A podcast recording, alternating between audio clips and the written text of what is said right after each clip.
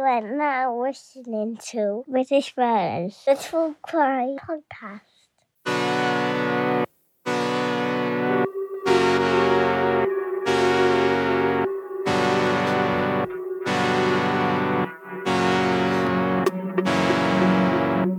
Hello, everyone, and welcome to British Murders, the podcast that focuses exclusively on British murder cases with an occasional glimpse at horror movies. I'm your host, Stuart Blues, and this is the fifth episode of season six. I hope you enjoyed last week's episode, which focused on the crimes of Ian Scowler. It seems to be one of those cases that's fallen right under the radar, even in Scotland, so if you haven't already, I highly recommend you check that episode out. Before we get into this week's story, let's break the ice a little bit, as we always do. The show's first opening icebreaker segment is this. Welcome to Daddy Facts. Here is this week's Dad Fact. A car called the Flatmobile was a road legal car built in the UK that had a height of just 19 inches. What's that? Make a meme out of that, if you will, on YouTube. 19 inches? That's a small car. the second and final opening icebreaker segment is this. Satsuji Haiku. Here is this week's case related murderous haiku. A German gamer. He travelled here to kill him, his online rival. With my intro icebreakers complete, let's get into it. This week's case was suggested in December 2021 via email by listener Jenny Paxton. We're back in England this week after visiting Bonnie, Scotland in the last episode.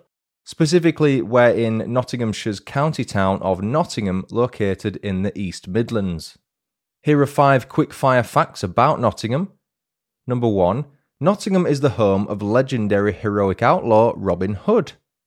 Number two, Sherwood Forest, a place where Robin Hood was said to live, is a national nature reserve and a royal forest that attracts around 350,000 tourists a year. Number three, within Sherwood Forest is a large English oak tree named Major Oak. It was voted England's Tree of the Year in 2014, cracking award that, and weighs an estimated 23 tonnes, has a girth of 33 feet or 10 metres, and is estimated to be almost a thousand years old. Number four, Nottingham gave the world traffic lights. In 1866, British railway manager John Peake created a basic railway signalling system to control the traffic. The first road traffic light was subsequently installed at Bridge Street in Westminster in London. And number five, possibly my favourite ever fact I've done on British murders, Nottingham was once called Snottingham. Back in 600 CE, the town of Nottingham was under the direct rule of the Snottingers, an Anglo Saxon tribe. The tribe had got its name from its chief, who was called Snot.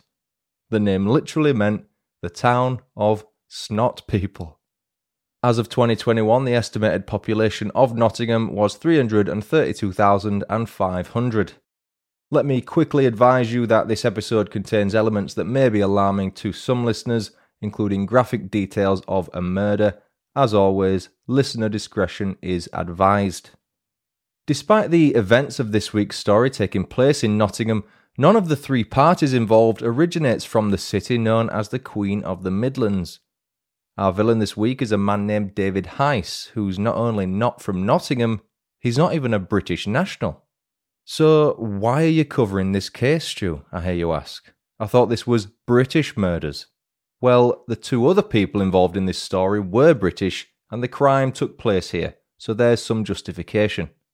In September 2008, David Heiss was a 21 year old office worker that lived with his grandma in the Ortsteil of Limburg in the town of Limburg an der Lahn. Ortsteil means district or village in German, and Limburg is the largest within Limburg an der Lahn with an estimated population of just over 18,000. It's located just outside Frankfurt am Main, aka Frankfurt, in the state of Hesse. I tell you what, all this German terminology is taking me right back to my high school days. I got a C in German, if you're wondering, so I'm practically fluent. Let's get back on track. David lived with his grandmother because his parents weren't in his life. As far as I can tell, they were alive during the events of this story. They just, for whatever reason, wanted nothing to do with their son. Describing himself as a jack of all trades, David's main interests were video games, football, chess, and politics. Seems pretty consistent for a 21 year old lad, right? So far, so normal. When he said he likes video games, what David meant was that he was absolutely obsessed with them, especially when it came to a couple of Nintendo published games called Advance Wars and Battalion Wars. It's not a series of games I'm aware of, but a quick search online suggests they are strategy war games of the turn based and real time variety. I was always a Command and Conquer guy myself. Online, David used a gaming alias, he referred to himself as Eagle the Lightning, stylized as Eagle underscore the underscore lightning. He'd often spend up to eight hours a day online playing or discussing those games. In late 2007, one source suggests it will have been December 2007 at the earliest, David became a member of WarsCentral.com, a fan operated website focusing on the Nintendo Wars series of games. The games in question were Advance Wars, Battalion Wars, Game Boy Wars, and Famicom Wars. Becoming a regular poster in the forums using his Eagle the Lightning gamer tag, David started to form a bond with a female user who went by the name of JoJo. The pair shared their love of the Nintendo Wars series and spoke about their respective achievements in game. JoJo's real name was Joanna Witton, a fellow 21 year old during the events of this story who was originally from Selby, a town in North Yorkshire. I'll refer to her as Jo going forward. She'd moved to Nottingham in 2006 to study environmental science at one of the city's two universities. I believe it was Nottingham Trent University. Living with Joanne in 2006 was her boyfriend Matthew Pyke, who was studying computer sciences, also at Nottingham Trent University, after moving there from his hometown of Stowmarket, which is in Suffolk. The couple lived in a flat above the Orange Tree, a pub in the centre of Nottingham located on the corner of North Sherwood Street and Shakespeare Street. The Orange Tree has since been refurbished and reopened. As of May 2019, it's known as the Playwright at 38, 38 being the building number. We'll come back to the Orange Tree later. So far, we know that David Heiss, aka Eagle the Lightning, and Jo Witton, aka Jojo, met on warscentral.com what I haven't told you is that Jo was one of the website's co creators with her boyfriend Matthew Pyke. Matthew, known online as Shade, would sit on his desktop computer in the flat whilst Jo would sit near him on her laptop. The pair's free time was mainly spent online, which kind of makes sense given their shared passion for video games and the fact they had a website to run and act as admins on.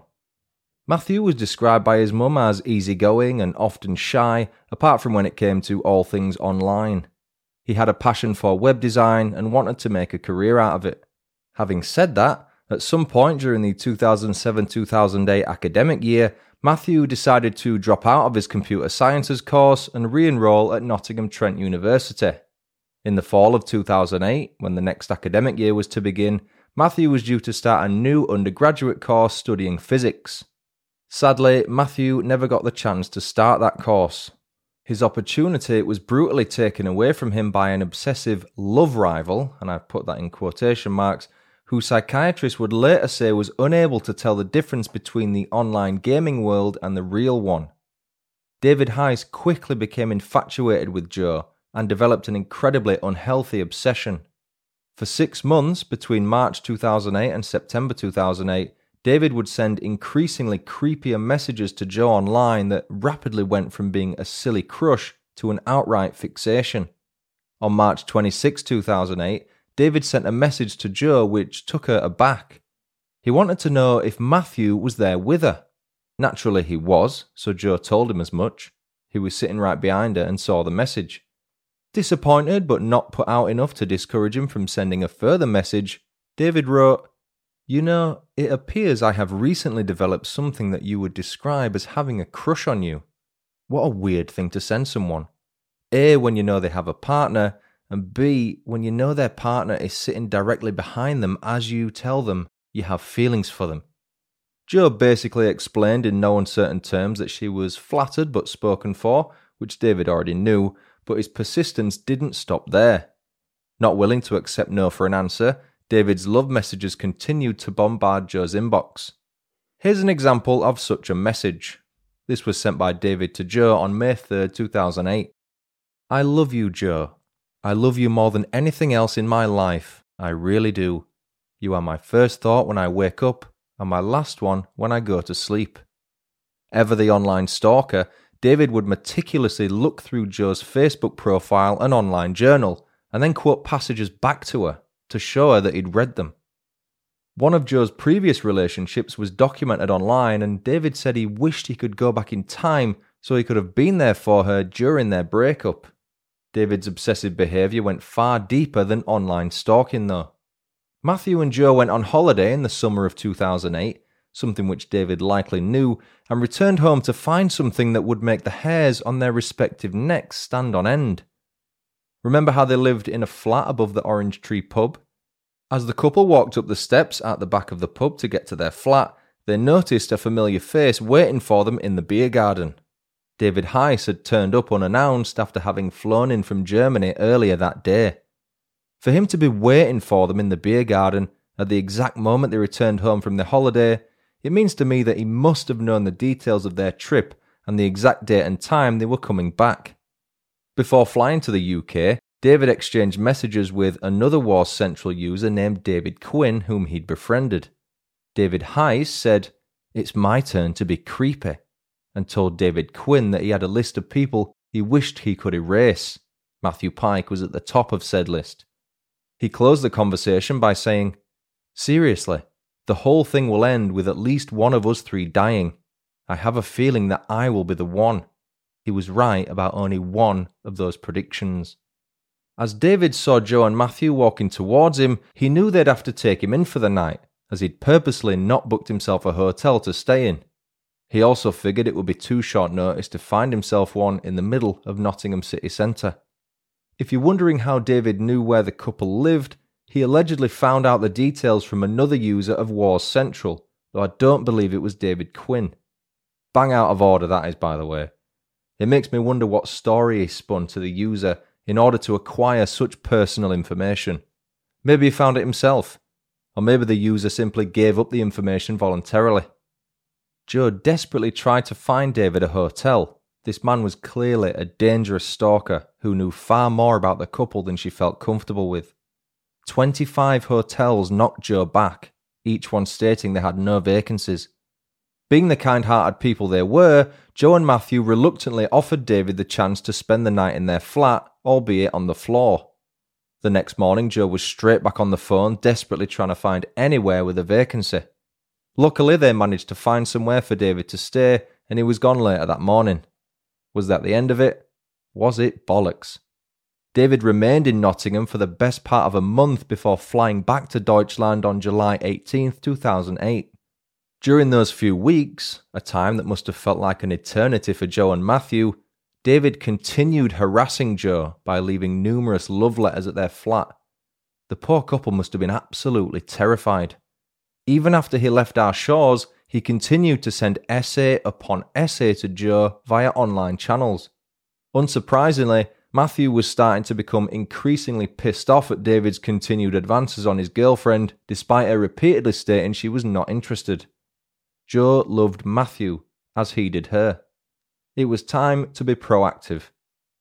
On July 22, 2008, Matthew posted a list online in which he detailed 19 things he hated about David Heiss.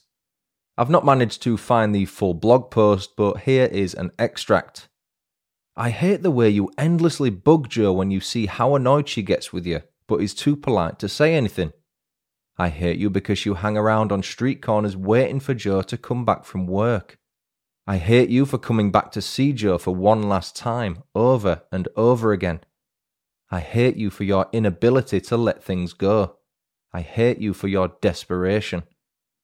David didn't take the posting of such an article well, which only added to already great animosity between the two young men. The conflict became so heated that David ended up making a second unannounced trip to Nottingham to surprise the couple and once again try his luck with Jo. I can't imagine the level of anxiety they must have felt daily, not knowing if David would be there whenever they left the house. He knew where they lived too, which is even more frightening. Remaining as polite as ever, Jo continued to refuse David's inappropriate advances and he eventually returned to Germany. The story will continue after these quick messages. And now, back to the story. The second trip would set the ball in motion for David's third unannounced trip in autumn 2008, only this time it would have disastrous consequences. Whilst planning to visit the UK, David resumed messaging David Quinn on Wars Central. The stuff he was saying was pretty red flaggish, so I'm not sure if David Quinn either felt he was joking or maybe just letting off steam. David Heiss said on one occasion to David Quinn, I'm feeling the strong desire to grab his head and smash it against a wall several times. He was referring, of course, to Matthew. Back in Nottingham, the terrified couple felt it was finally time to block David from their website forums. It was the only way to prevent his continuous harassment of Jo. David appears to have been threatened with the possibility of being blocked first, which led to him sending the following message to Jo I don't want to lose you as well, Jo. It's my greatest fear if you would stop talking to me. He was finally blocked from the website in early September 2008. Jo told David that he creeped them both out and they weren't comfortable allowing his behaviour to continue. Taking the news incredibly badly, as you'd expect knowing what we know about David, he told Jo that if she didn't remove the block, he would travel to their flat again and kill himself. Not just that, he threatened to stab himself to death in front of Jo. It's not clear how he contacted Jo to send her that threat after he became blocked, but his tech savviness must have allowed him to contact her online in some way via another channel, probably email. Staying strong and standing by their decision, David remained blocked, with Matthew and Jo agreeing that they would immediately phone the police if he were to turn up unannounced again. Perhaps somewhat of an empath, Jo even recommended that David go see a psychiatrist to help him with his obsession, that recommendation was ignored. On September 18, 2008, David Heiss booked his next trip to the UK. He booked a return flight for the next day, so clearly he didn't plan on spending too much time there before flying home. Prior to setting off, David sent a cryptic yet foreboding email to Matthew in which he said, There's something I would like to give you. I am not going to say what it is, though. You will love it. No doubt dismissing the email as a shallow attempt to reignite contact, Matthew had no idea that the something David wanted to give him was a knife. David flew from Frankfurt Airport to Birmingham Airport and then travelled 90 minutes northeast of Birmingham via train to Nottingham. On his person was a knife that he'd purchased back in Germany and somehow miraculously managed to smuggle through customs without getting caught. Once he'd made his way to the Orange Tree pub, David planned to play a short waiting game. Knowing Jo's work schedule inside out, he knew that on Friday morning she left the flat and went to work. After making his way up to the building's roof, David prepared to spend a cold night behind the air conditioning unit before putting his plan into action the following morning. At 7am on the morning of Friday, September 19, 2008, Jo Witton had no idea that when she said her goodbyes to her precious Matthew and made her way to work, that her online stalker was watching her from the roof. Knowing the coast was clear, David climbed down from the roof and made his way inside. As he stood outside the couple's flat, he put on a pair of thick gardening gloves and removed the knife from his waistband. David knocked on the door and waited for the sole occupant inside to answer it. Poor Matthew was completely oblivious that the man who called him his love rival was standing on the other side of the door, inches away from him. As Matthew calmly opened the door, David attacked him with the knife immediately. The attack was a frenzied and sustained one, to the extent that by the time he was finished, David had stabbed Matthew a total of 86 times all over his body. Once he'd accomplished what he set out to do, David casually walked out of the flat, dumped the knife in a bin, and headed back to the airport. He must have either changed his clothes or worn overalls because there's no way he would have been allowed to fly if he was covered in blood, which he no doubt will have been. David was only in the UK for a total of 16 hours before flying back home to Frankfurt Airport. What he didn't realise was that Matthew used the very last ounces of strength he could muster to lead the police straight to his killer. His plan was to write David's name on the side of his computer. This is tough to hear. The only thing Matthew could use as ink was his own blood, and by the time he'd written the letters D A V, the first three letters of his killer's name, he lost consciousness and passed away shortly after. Blissfully unaware of what had happened back at the flat mere minutes after she left for work, Jo had spent the whole day at work and was no doubt looking forward to getting home and spending the weekend with Matthew.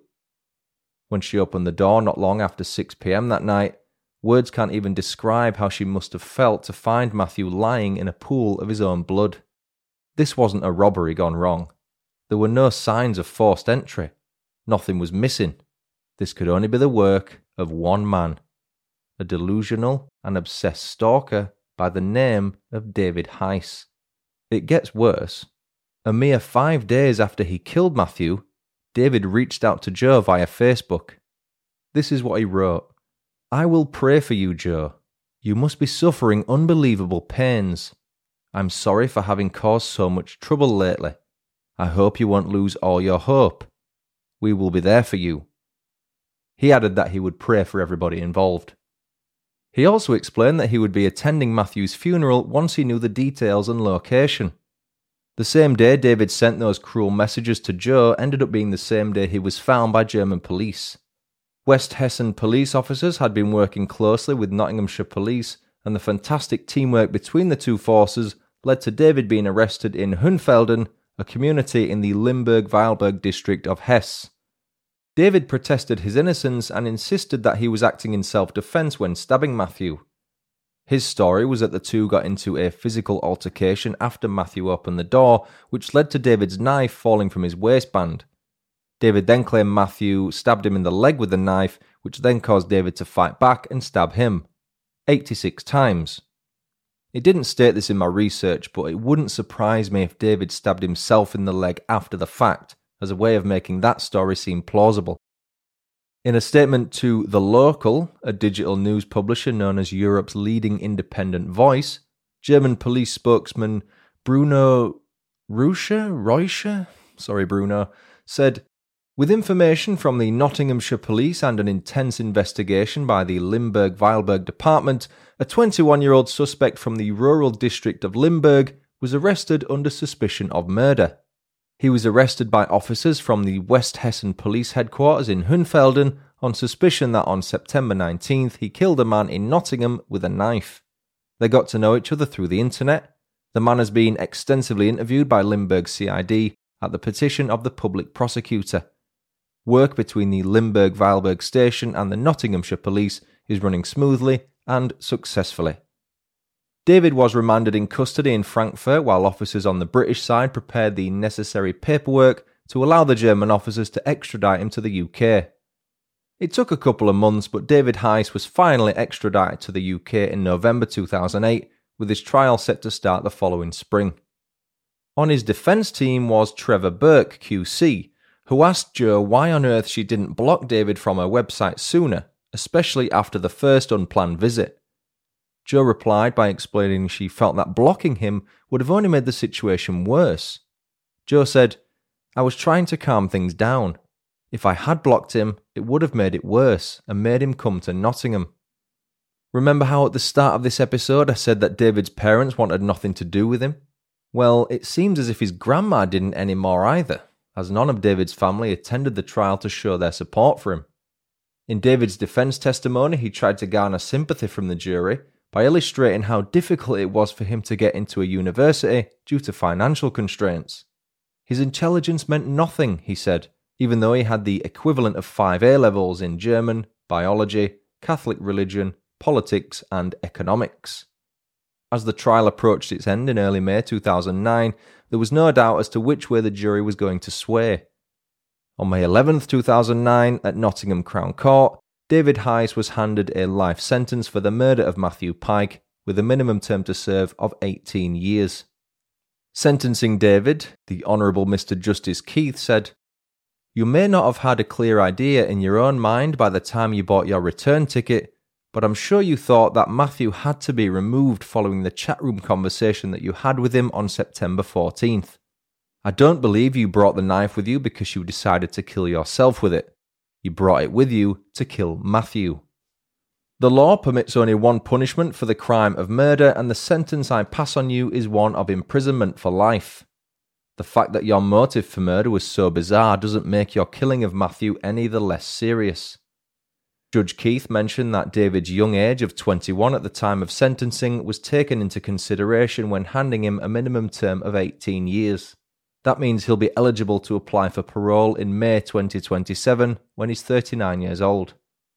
One source I read stated that David remained delusionally obsessed with Jo even after he was arrested. A letter intended for Jo was reportedly intercepted by her parents. In it, David talked about the couple being together once the trial was over. Matthew's brother Adam had the following to say once the trial had concluded All it takes is one stab wound and somebody dies. He was a great brother to have, and it's still difficult to come to terms with the fact that he's not going to be here anymore. The following statement was then issued on behalf of Matthew's parents, William and Kim, as well as his brother Adam. We will never truly come to terms with what happened to Matthew that morning. While we have wanted justice throughout the course of this trial, all we really want is Matthew back with us. There will always be a massive part of our family missing, and not a day goes by without us thinking about Matthew and what might have been. It's not fair that we should all have to live like this for the rest of our lives because of one man's actions. He has taken a wonderful, caring, loving young man from all of us.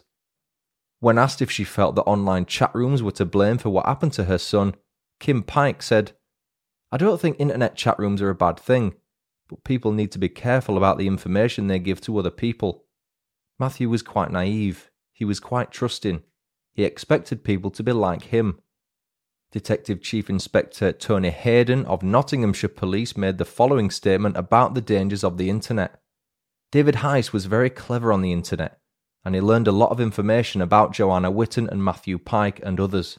It is very, very interesting that he could do that. One of the things that's important here is that people need to realize that on their computers is a lot of personal information that other people can gather. We know that Heiss found out a lot of information about where they lived and where they worked, and all sorts of things about their social network that perhaps now, with hindsight, they wouldn't want him to know. So people need to bear that in mind when they are on their own systems using Facebook.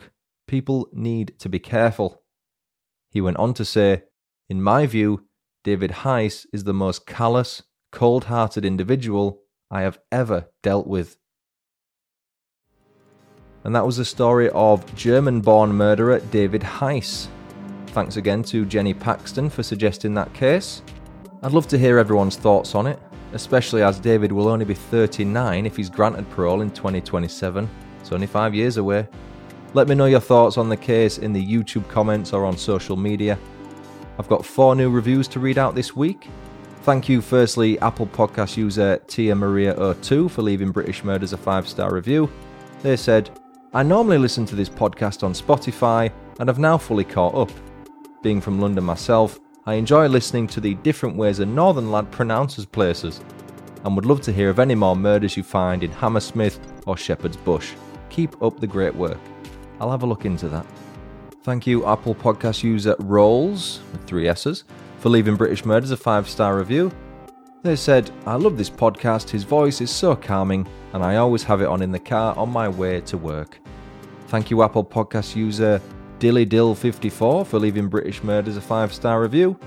They said, Congratulations, Stuart, you're a favourite of mine. Love the research you do. Love the descriptions of the areas these crimes occur in. Makes me feel like I'm there, especially when I Google the places. Wish you could come down under for a crime con. Your little dad facts announcer is so cute. Each episode gets better than the previous one. Love from FNQ Australia. Believe that's far north Queensland. Good eye, mate. And finally, thank you, Apple Podcast user Saz and Dave, for leaving British Murders a five star review. They said, Love this podcast, great content, and so easy to listen to. Keep them coming, Stuart. I will try. Thanks again, Tia Maria, Rolls, Dilly Dill, Saz and Dave, for leaving me such nice reviews. Suppose you'd like to leave a review of the show and have it read on a future episode. You can do so on iTunes, Podchaser, Facebook, or at BritishMurders.com. You can also leave star ratings on Spotify, if you'd like to support the show on Patreon or donate on a one off basis via Buy Me a Coffee, you can find the links for each on my website. My final thank you this week goes to Connie McFarlane, McFarlane, sorry Connie, who has also joined the show's Patreon. Cheers and welcome. Please continue to email your case suggestions to britishmurderspodcast at gmail.com or message me via social media. You'll not only get the episode covered, but you'll also get a cheeky shout out. That's it for another episode. I've been Stuart Blues. This has been British Murders. Thanks so much for listening. Until next time, cheerio.